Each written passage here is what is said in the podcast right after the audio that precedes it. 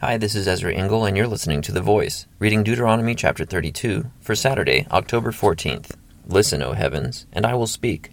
Hear, O earth, the words of my mouth. Let my teaching fall like rain, and my words descend like dew, like showers on new grass, like abundant rain on tender plants. I will proclaim the name of the Lord. Oh, praise the greatness of our God. He is the rock, his works are perfect, and all his ways are just. A faithful God who does no wrong upright and just is he. They have acted corruptly toward him. To their shame, they are no longer his children, but a warped and crooked generation. Is this the way you repay the Lord, O foolish and unwise people? Is he not your Father, your Creator, who made you and formed you? Remember the days of old. Consider the generations long past. Ask your Father, and he will tell you, your elders, and they will explain to you. When the Most High gave the nations their inheritance, when he divided all mankind, he set up boundaries for the peoples, according to the number of the sons of Israel. For the Lord's portion is his people, Jacob his allotted inheritance. In a desert land he found him, in a barren and howling waste. He shielded him and cared for him. He guarded him as the apple of his eye, like an eagle that stirs up its nest, and hovers over its young, that spreads its wings to catch them, and carries them on its pinions. The Lord alone led him, no foreign God was with him. He made him ride on the heights of the land and fed him with the fruit of the fields. He nourished him with honey from the rock, and with oil from the flinty crag, with curds and milk from herd and flock, and with fattened lambs and goats, with choice rams of Bashan, and the finest kernels of wheat. You drank the foaming blood of the grape. Jeshurun grew fat and kicked. Filled with food, he became heavy and sleek. He abandoned the God who made him, and rejected the rock his Savior. They made him jealous with their foreign gods, and angered him with their detestable idols. They sacrificed to demons, which are not God, gods they had not known, gods that recently appeared, gods your fathers did not fear. You deserted the rock, who fathered you. You forgot the God who gave you birth. The Lord saw this and rejected them, because he was angered by his sons and daughters. I will hide my face from them, he said, and see what their end will be. For they are a perverse generation children who are unfaithful. They made me jealous by what is no God, and angered me with their worthless idols. I will make them envious by those who are not a people. I will make them angry by a nation that has no understanding. For a fire has been kindled by my wrath, one that burns to the realm of death below. It will devour the earth and its harvests, and set afire the foundations of the mountains. I will heap calamities upon them, and spend my arrows against them. I will send wasting famine against them, consuming pestilence, and deadly plague. I will send against them the fangs of wild beasts, the venom of vipers that glide in the dust. In the street the sword will make them childless. In their homes terror will reign. Young men and young women will perish, infants and gray haired men. I said I would scatter them, and blot out their memory from mankind. But I dreaded the taunt of the enemy, lest the adversary misunderstand and say, Our hand has triumphed. The Lord has not done all this. They are a nation without sense. There is no discernment in them. If only they were wise and would understand this, and discern what their end will be.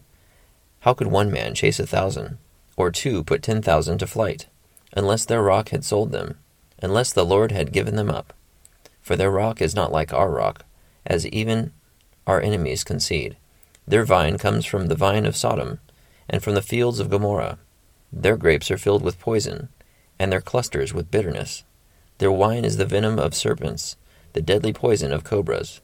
Have I not kept this in reserve and sealed it in my vaults? It is mine to avenge. I will repay. In due time their foot will slip. Their day of disaster is near, and their doom rushes upon them. The Lord will judge his people, and have compassion on his servants. When he sees their strength is gone, and no one is left, slave or free, he will say, Now where are their gods? The rock they took refuge in, the gods who ate the fat of their sacrifices, and drank the wine of their drink offerings. Let them rise up to help you. Let them give you shelter. See now that I myself am He. There is no God besides me. I put to death, and I bring to life. I have wounded, and I will heal. And no one can deliver out of my hand. I lift my hand to heaven, and declare as surely as I live forever, when I sharpen my flashing sword, and my hand grasps it in judgment, I will take vengeance on my adversaries, and repay those who hate me. I will make my arrows drunk with blood. while my sword devours flesh, the blood of the slain and the captives, the heads of the enemy leaders. Rejoice, O nations, with his people, for he will avenge the blood of his servants. He will take vengeance on his enemies, and make atonement for his land and people. Moses came with Joshua, son of Nun, and spoke all the words of this song in the hearing of the people. When Moses finished reciting all these words to all Israel, he said to them, Take to heart all the words I have solemnly declared to you this day, so that you may command your children to obey carefully all the words of this law. They are not just idle words for you, they are your life. By them you will live long in the land you are crossing the Jordan to possess. On that same day the Lord told Moses, Go up into the Abarim range, to Mount Nebo in Moab, across from Jericho, and view Canaan, the land I am giving the Israelites as their own possession.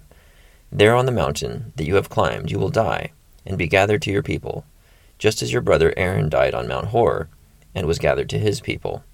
This is because both of you broke faith with me in the presence of the Israelites at the waters of Meribah, Kadesh, in the desert of Zin, and because you did not uphold my holiness among the Israelites.